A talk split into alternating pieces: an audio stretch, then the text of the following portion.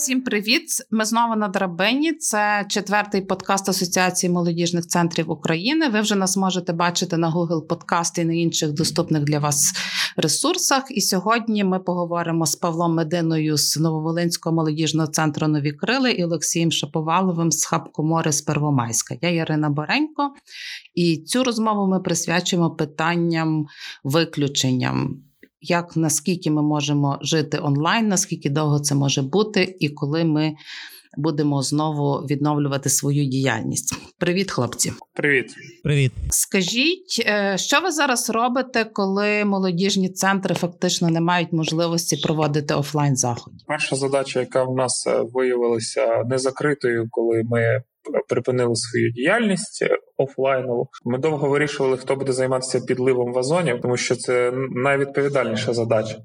Ми зрозуміли, що ставити якусь онлайн конкуренцію буде дуже важко, тому що заходів дуже багато крутих є і з набагато потужнішими можливостями.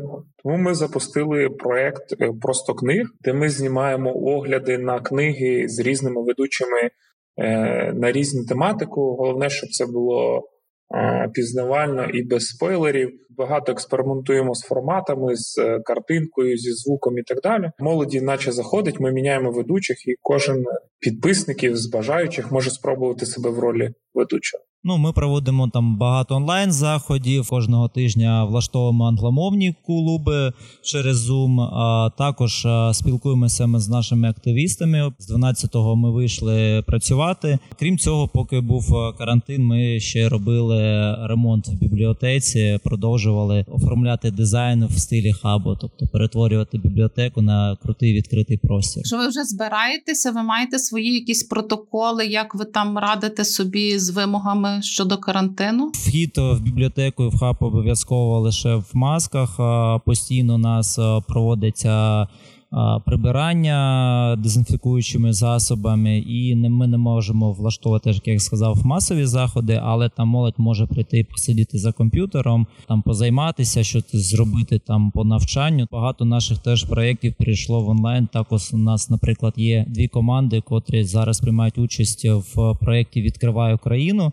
Це шкільні проєкти, і там теж був проєкт повністю переформаторований в онлайн режимі, і зараз ці команди готують е, онлайн заходи.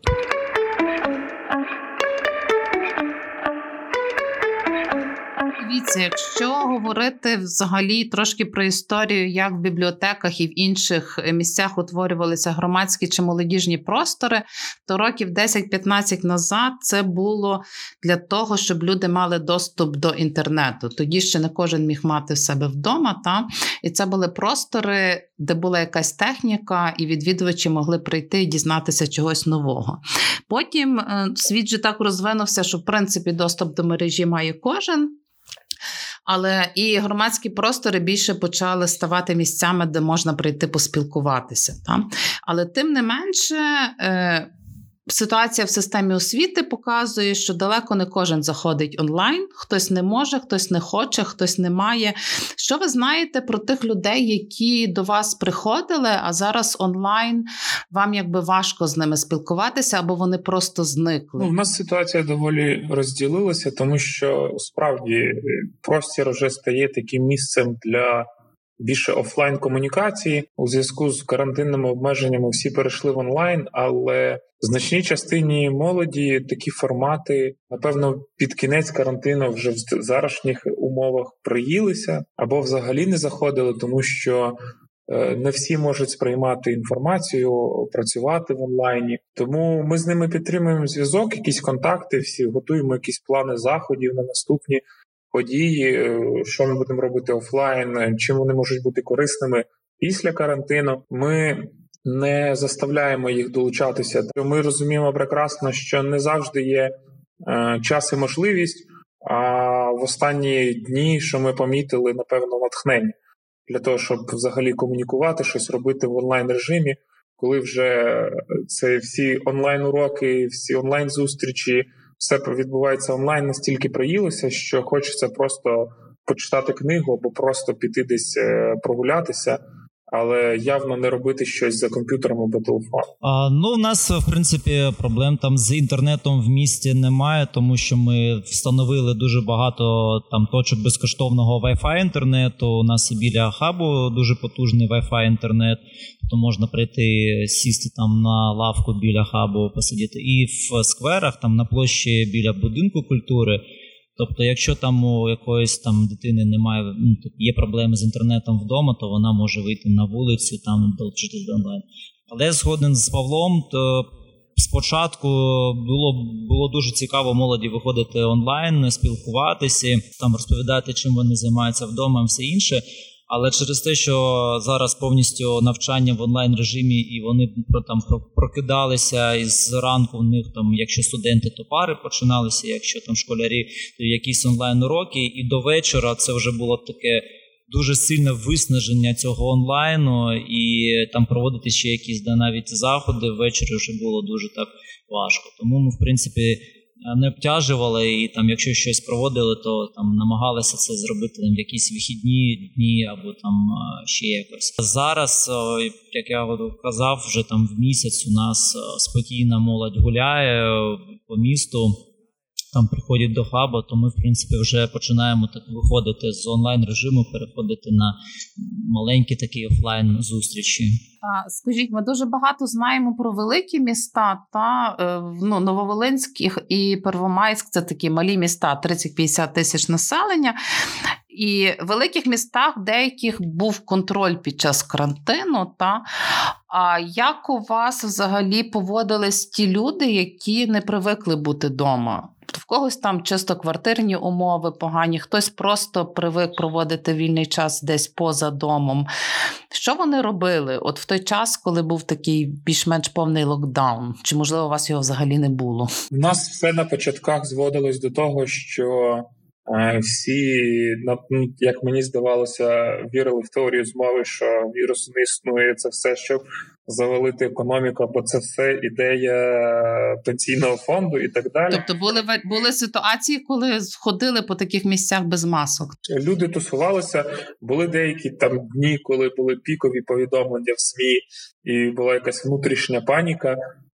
Вони дотримувалися якихось дистанцій або гуляли там, де ну не центральними вулицями, тобто не де йде головний людина потік. Але люди так були на майданчиках, були в парках, були на відпочинкових зонах. А в Первомайську як це виглядало? Були проблеми от з людьми, які їх вони знали, що мають бути вдома, а вони не привикли бути вдома? Ну, в принципі, щось подібне. Тобто, там до оголошення карантину, да, до 12 березня, всі спокійно гуляли. Навіть там ми готувалися нас повинна була бути велика подія. Це турнір з логічних е, ігор по нашим школам з е, чемпіонатом в хабі. Але вже коли там оголосили карантин, е, то перші тижні теж поділилися люди на тих, хто там майже замкнувся вдома, да, там, або там виходив дуже рідко в магазин, і ті, хто ходили без масок, і їм було все байдуже, вони в це не, не вірили. Дивіться, я так розумію, що у вас це не було настільки жорстко, і навіть не було настільки перелякано, як е, в великих містах, тому що великі міста вони завжди під прицілом. Да? Їх там в телевізорі показують, в Києві взагалі там здавалося, що просто почнуть вилапувати всіх, хто ходить е, на вулиці.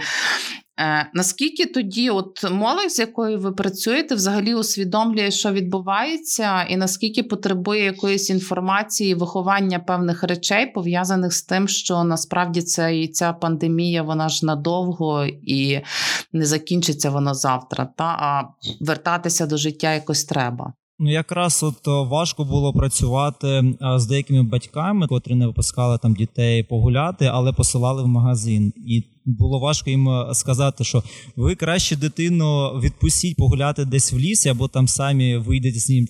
Чим ви посилаєте її за хлібом в магазин, де а, ризик заразитися більш великий, ніж там десь в лісі або там на вулиці. У нас, в принципі, місто компактне, там є великі простори, щоб погуляти, є там ліси, тому немає цього датісного контакту, як в великих містах. І в принципі. У нас місто можна там за годину навколо обійти. Тому там проблем з громадським транспортом нас теж не було. У нас там єдиний кільцевий автобус, тобто можна спокійно ходити. І ми навіть хабом влаштовували там вранці пробіж, каталися на байках, ну на великах, але теж з дотриманням маскового режиму і з дистанції, тобто, щоб просто діти могли подихати свіжим повітрям, якось провести спокійно час.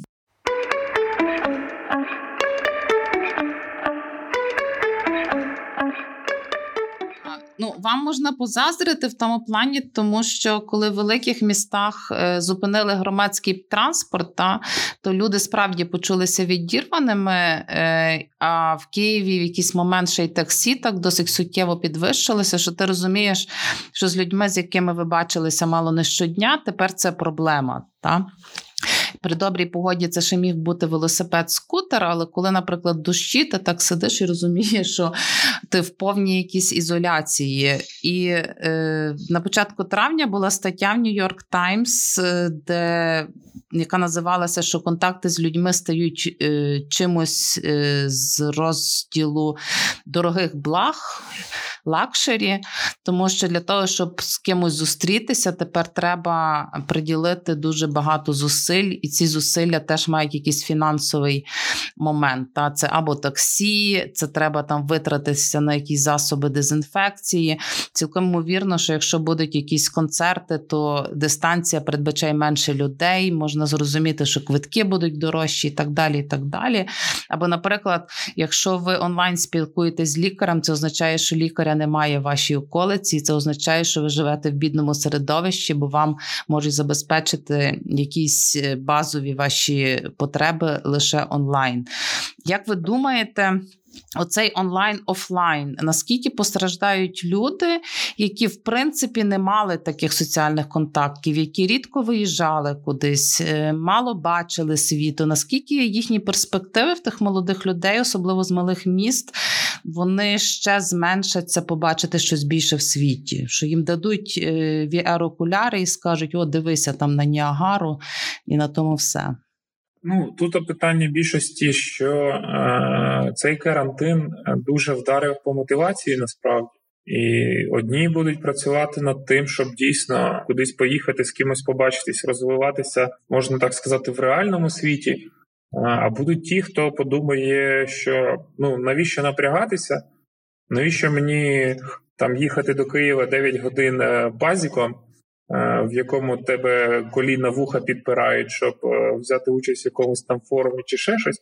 Якщо я можу потім це все на Ютубі подивитися, або просто подивитися огляд на будь-який захід. Тому тут більше питання до того, е, хто буде працювати з молоддю, і саме з мотивацією до того, щоб е, розвиватися, змінюватись, зустрічатися. Ну я так вважаю, це все залежить від людини. Це як, наприклад, коли створили електронну книгу, да, і всі казали, що паперові книжки просто зникнуть, їх ніколи не буде, їх ніхто не буде читати, але вони існують досі. І навіть коли ми там ну, заїхали хабом в бібліотеку, всі казали, а це молодіжний центр заїхав в бібліотеку, все бібліотеку закроють, не будуть ніхто читати, вже там немає там тої популярності, але я от працюю вже третій рік в молодіжному центрі. Я реально бачу, скільки людей приходять брати паперові книжки, і там робили теж опитування, там а чому там ви не використовуєте електронні, все інше. Але от реально є ті люди, котрі. Вони не сприймають от так от читання з електронної книжки, як з паперової. Їм потрібно це. І це також, я думаю, з діджиталізації. Комусь спокійно подивитися якийсь онлайн-форум, онлайн-семінар, йому досить. А комусь треба офлайн контакт, і він без цього не може сприймати нормальну інформацію і не може отримати того, що він хоче. Тому що ну, онлайн ти так не поспілкуєшся, як офлайн. Тому щодо да, там щодо до те, що буде дорожче, ну наразі як поки є карантин, у нас багато там людей працює у Харкові, і їм було дуже важко. А, Закрили автобуси, закрили там поїзди, і нас частники почали возити на маленьких бусах, але це там квитки подорожчали в два, ну вдвічі, втричі, і дуже там обмежена кількість людей. Е, і коли там людині треба, наприклад, виїхати в Харків там в госпіталь або ще щось, і ти дуже там важко тратишся. Причому ти доїхав до Харкова, а ще тобі по Харкову треба їздити в той же госпіталь і дещо ще тобто тратити на таксі. Але щодо там відпочинків семінарів, мені так здається, що після виходу карантину може ціни навпаки знизяться. От коли правила пом'якчаться якось остаточно, ми насправді не знаємо, коли це станеться. Е, що перше ви би хотіли зробити, якби вам дозволили, наприклад, ну 30 людей зібрати? Що би ви перше зробили? Ну давно в планах воно відклалося. Буквально ми за тиждень до оголошення карантину почали збирати людей. Це навчання е, справ людини, яке в нас було розраховано 4 дні, і якраз приблизно на 20-30 людей. І ми, як тільки почали оголошувати набір для студентів, е, ну через буквально три дні дзвонять, кажуть, карантин е, закругляється. Тому напевно ми все таки продовжимо цю роботу і проведемо це велике навчання, тому що. Говорити про права людини завжди важливо, а здається, після виходу з карантину і таких обмежень, які впливали на і на моральний стан, і на взагалі на будь-яке е, розуміння реальності і відносин між людьми. Е, думаю, буде дуже важливо. Ну, у нас вже можна проводити спортивні заходи до 50 чоловік. Вже можна буде проводити культурні події, теж там до 50 осіб. І ми вже готуємо на кінець місяця вечір акустичної музики інструментальник, але будемо проводити його біля хабу. Ми завжди в теплу пору року проводимо. Якраз ми там зробили івент-зону. В нас є там розбірна сцена і все інше, і я не бачу проблем. Якраз нас там збирається від 30 до 50 там молоді з гітарами там пограти, поспівати. І немає проблеми зробити там дистанцію, прийти в масках і зробити таку подію. А так в самому хабі якраз там на всі наші події приходить там близько 30 людей, там ті ж англомовні клуби, там якісь семінари, тренінги і все інше. Тобто, якщо якраз ну, якщо не дозволять, будемо проводити займатися тією ж діяльністю, що і займалися. Тут а, більш питання. До нас постійно приїжджали там різні партнери проводити е, різні заходи, і от е, як вони. Чекаєте, що ті люди, яких не бачите, онлайн повернуться? Так, є на це надія насправді, тому що е, те, що вони не беруть участі в онлайн якихось заходах, не випадають з комунікації, з чатиків і так далі. Вони залишаються і проявляють там якусь активність по готовності включення. Після цього всього ну нас завжди були люди там активісти хабів, коли ну, котрі постійно з нами спілкувалися, постійно допомагали проводити заходи, і ми зараз е, там постійно з ними спілкуємося. І були люди, котрі ходили конкретно на якісь заходи, тому що там вони е, їм подобається поезія, то вони приходили на поетичні там вечори. Якщо музика, то на акустичні, ну і таке інше там семінари, теж тренінги. Тобто за вподобання. Вони просто слідкують постійно за нашими сторінками, і якщо там щось е, ми проводимо, що їм подобається, вони приходять до нас.